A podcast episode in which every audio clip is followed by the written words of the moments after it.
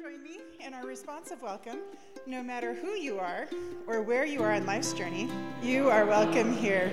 No matter who you are or where you are on life's journey, you are welcome here. No matter who you are or where you are on life's journey, you are welcome here.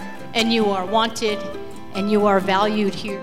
We have stories of faith that connect us, whether you're in Connecticut or Colorado, the United States or Europe or anywhere in the world.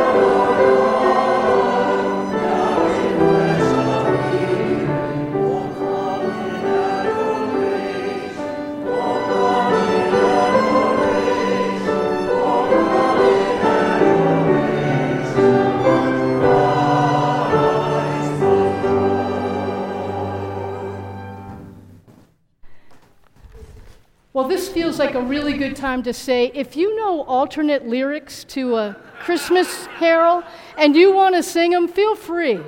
Because we do not have lyrics police here. So you are welcome to sing as you have been taught. And if you would like to try alternative language, sometimes it will appear on the screen. Good evening, everyone, and welcome to UCC Longmont. It's a joy to be together with you here in this place, and a joy to know that others are with us from other spaces and places this evening. It's not often that we gather at nighttime. In fact, I can't tell you the last time I was out after dark, but this is where I want to be if I'm going to be out at night. And we hope that you will find a lot of meaning in this service because this service is presented as a mosaic or a tapestry for you. You are going to hear the Christmas story in, um, in scripture and in music, in ritual, and even in, um, in darkness that's going to come with the lights that are going to be going down. So we're trying to give you this experience, um, this multi-sensory experience tonight. Uh, if you don't have a candle, they are in the back, and we do have special candles for our youngest worshipers that are electric. We also want you to know that we expect there to be uh, some noise and music and movement because we are an intergenerational community. So if that happens, that's okay. And if you need even more space to move, and if you'd like to be a little more robust, we do have a playroom in the back. It's children's space, um, children and young at heart space. And we do have Colleen, who's in the back there, and Addie. So they are, they are um, regular staff members. And there's a coloring table for people who listen best when their hands are moving. Uh, it's my job to give you the details, so let me just make sure I'm doing okay. Uh, there are a couple places in our service where we're going to be doing a responsive reading, and your part is the bold part. So be bold is all you have to be, all you have to remember. And when it comes to singing, if you're not sure whether to sit or stand, just follow the lead of our choir.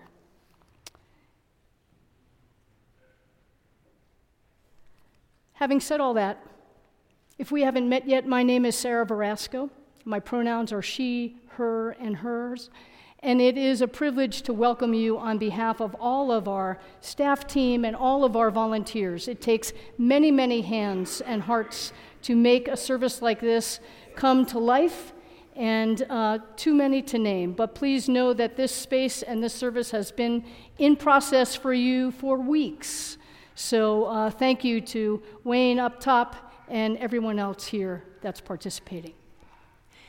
I'm Amelia Richardson Dress. Uh, my pronouns are she, her, and hers. And we have arrived, friends, at the night that we have been waiting for. And I know some of us entered tonight with barely contained excitement. And we are glad to have that excitement among us. And I know that others of us may have entered with something else maybe with some curiosity or some trepidation, maybe with some grief or some longing that you are bringing with you tonight. So know that whatever it is that you are bringing to this space, it is welcome here. Our God and this night and this community are big enough to hold all of that along with you, which is why tonight we are going to greet one another with the same words that we use each Sunday morning, and you can find them in your bulletin. They go like this No matter who you are or where you are on life's journey, you are welcome here. And continuing in that spirit of welcome and of love and of greeting, let us join in this gathering litany, remembering that you are to be bold in your responses. Why do we gather this night? We gather to share stories and songs of old and to hear them new. Where do we gather this night? We gather from our places of home, from our places of estrangement, from our places of peace and of vulnerability, from our places of faith and our places of fatigue. With what do we gather? We gather with our mutual thirst and hunger for the gift of peace. We gather with gentle trust that our hearts will be touched by love and our spirits will be nourished. With whom do we gather this night? We gather with every generation, past, present, and future who live in hopeful expectation and believe in the enduring promises of our God.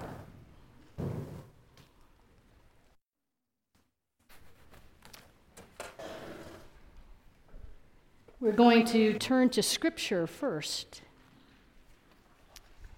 And as a few words of introduction to our first reading, which comes from the prophet Isaiah, it's worth noting that this reading expresses the hope that is associated with a new leader.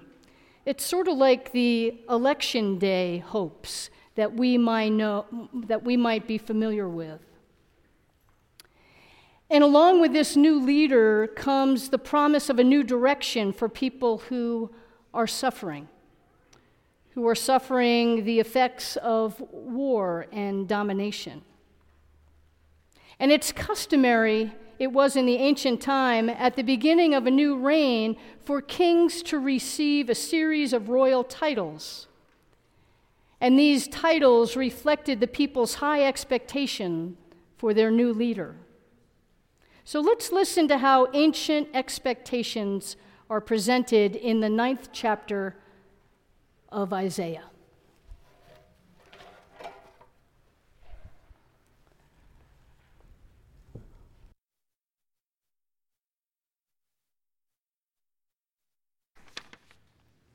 The people who walk in darkness will see a great light. Those who live in a dark land, the light will shine on them.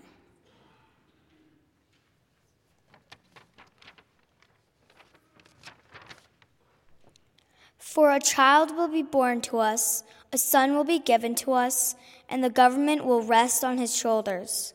And his name will be called Wonderful Counselor, Mighty God, Eternal Father, Prince of Peace. There will be no end to the increase of his government or of peace. On the throne of David and over his kingdom, to establish it and to uphold it with justice and righteousness, from then on and forevermore. The zeal of the Lord of hosts will accomplish this.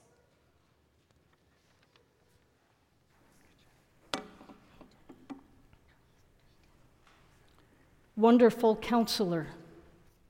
Our king will be wise. A mighty God. Our king will have military powers. Everlasting Father. Our king will provide care and provisions for their subjects. Prince of Peace. There will be the absence, we hope, of military conflict during his reign. These were the hopes and expectations of the people that Isaiah was speaking to. In the mosaic of Christian stories, it was common for writers and musicians to play with the kingship motif, providing stories to support the claim that Jesus was the one promised and God's kingdom the one suffering people longed for.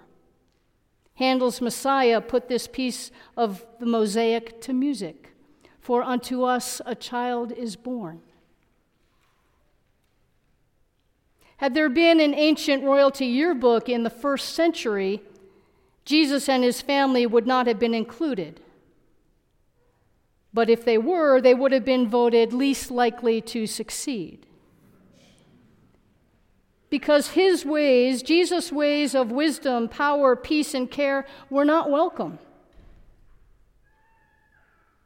They were completely underestimated in their capacity to influence and to make change. They were seen as foolish, as naive,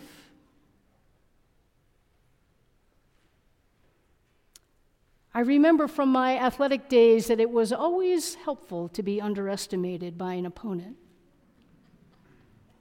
In this case, though, it wasn't. Our second reading this evening comes from the Gospel of John. It's worth mentioning that this gospel was written after all of the letters of Paul after the other three Gospels Matthew, Mark, and Luke, and Acts.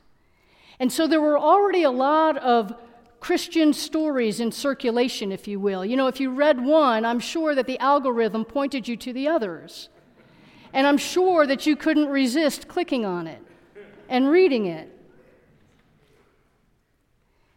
With all of this already in circulation with specific times and places and people, with birth narratives, with genealogies. John decided to take a completely different tack. The only Jesus we know in the Gospel of John is an adult. Unless, of course, you take into account that John's beginning is about the beginning. It's a universal view of cosmic evolution. The rationalists in the room are going to love this. What John tells us is that understanding is possible. Maybe not complete understanding, but there are patterns that are observable. We know this in the sun, right? We know it rises in the east, it sets in the west. We know that there are patterns in the moon and seasons, although, Colorado, I don't understand your seasons. Um, but I, I know you believe you have them. There are also patterns in stars. And that somehow, John is claiming that somehow the ongoing understanding of the universe is incarnate in Jesus. So maybe that's the birth narrative for John, is that Jesus was present at the very beginning. Just like we would now say, we are made of the same stuff of stars. And so we are stardust, and to stardust we will return. So let's listen to this ancient understanding in the first chapter of John.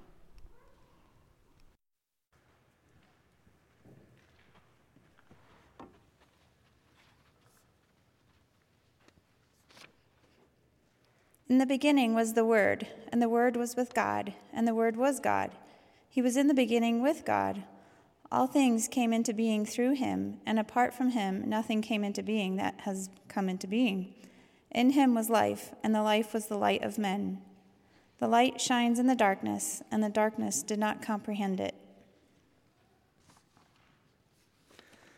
There came a man sent from God whose name was John.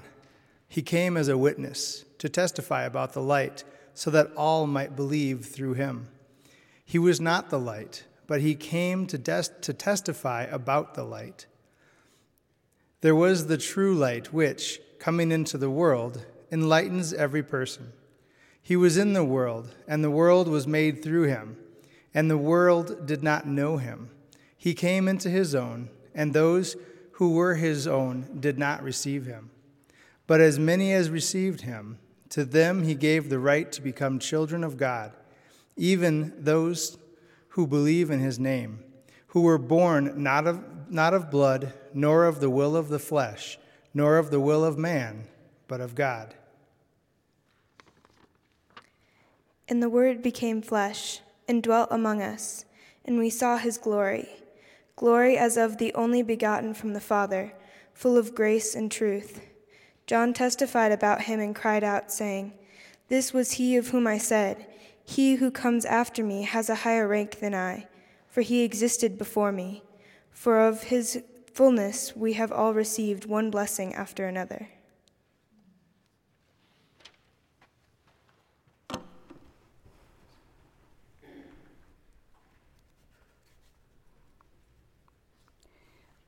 One of the gifts of John's approach is that some level of understanding is possible and transferable.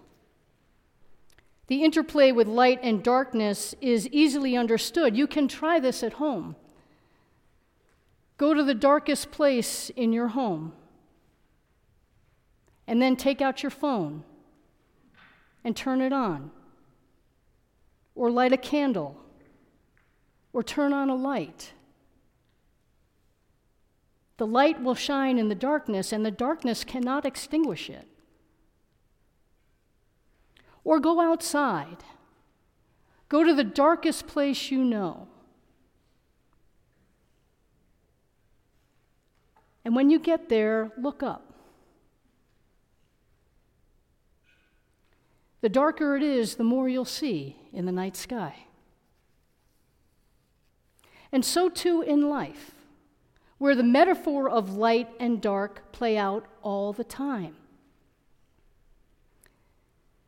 The challenge is, is that you have to be willing, we have to be willing to show up in desolate places, in places where we might not be able to see or where we don't think we'll be able to see.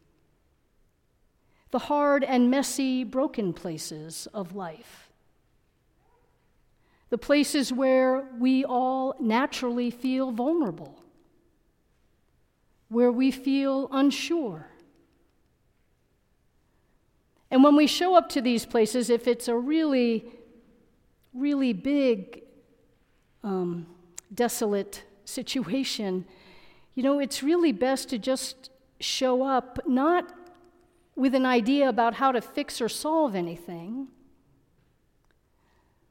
but showing up with a silence that says, I see you, I care about you, and you're not alone. The Word became flesh and dwelt among us, literally pitched a tent.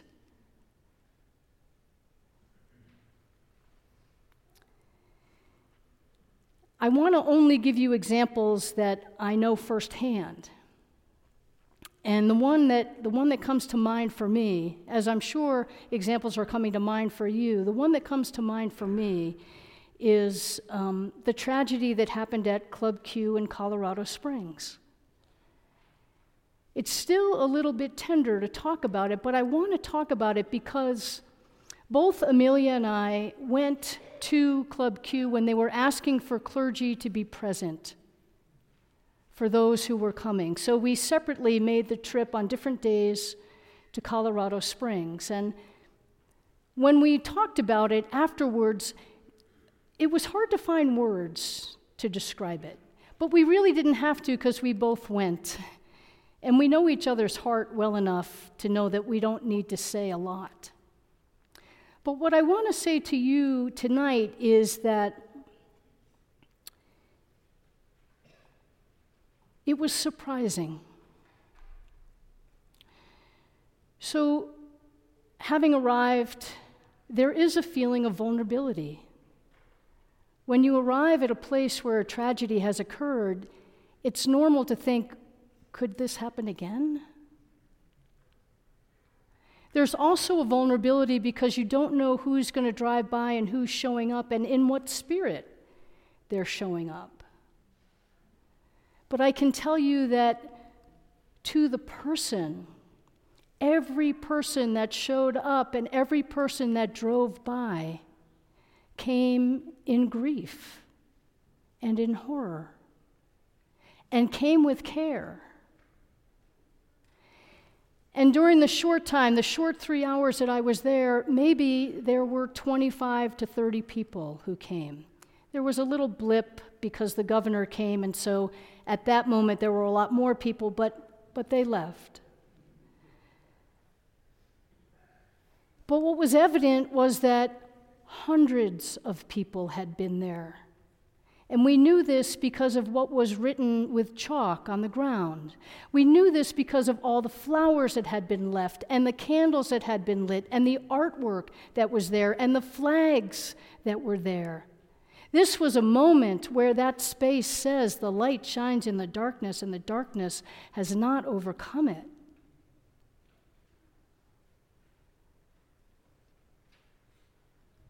It was really powerful. And when the owners of Club Q were asked what they were going to do, they said, We are going to reopen.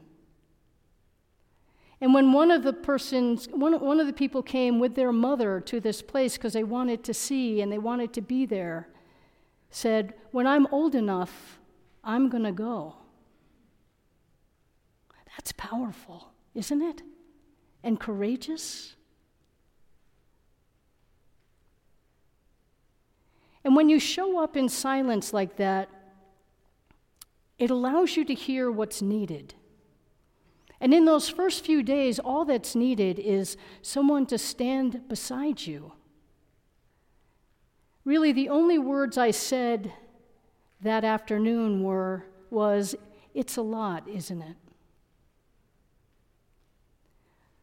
More of the talking was done with a hug or a touch.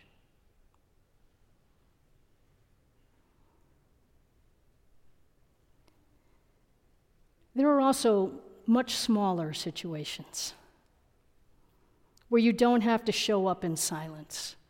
And you know these. You know these situations the death of a family member, a pet, or a friend, an illness that takes a turn, or a new illness, an unexpected job loss, a family member who is spending time in jail you know that showing up is important in these moments. And how do you do that? You do it with a casserole or an ice cream cone. You send a card or you just offer a smile and a listening ear and space for the person to be with their grief or whatever other feels are going on. We're not asked to fix things. But the Word became flesh and dwelt among us. And that was the light that was shining in the darkness. I love this story of a young person whose dog had died. And he didn't want to tell anybody. And he went out with his friends, and a girl who had been a friend of his for many, many years, almost their whole life. I mean, you know, all of 16 years. But that's significant. Could tell that something wasn't right. Like, what's going on with you? He said, Nothing, I'm fine. And finally, she just persisted. And she took him aside and said, Look, I know you're not fine. So just tell me. I won't tell anybody.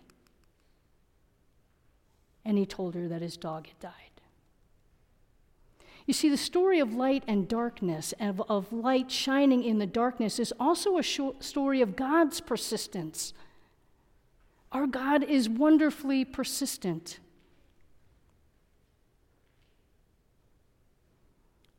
And if they didn't come up before, I hope that now there are some examples in your life that are coming to mind and heart. And guess what? You can try this at home too. You can try noticing where there might be some desolation or despair, or just someone's feeling a little down or different. If you're just not sure what it is, something's different. And go toward it. You see, we, we're not asked to be Jesus. We're asked to be John the Baptist, and that's the John that they were reading about. The one that testifies to the light, the one that says, I'm willing to show up because I know there's going to be light here.